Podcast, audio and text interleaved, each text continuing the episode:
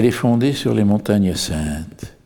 Le Seigneur aime les portes de Sion plus que toutes les demeures de Jacob.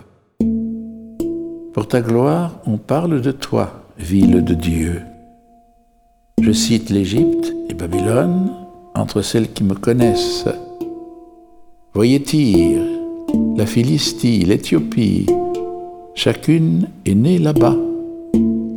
Mais on appelle Sion ma mère, car en elle tout homme est né. C'est lui, le Très-Haut, qui la maintient. Au registre des peuples, le Seigneur écrit Chacun est né là-bas. Tous ensemble ils dansent et ils chantent. En toi, toutes nos sources.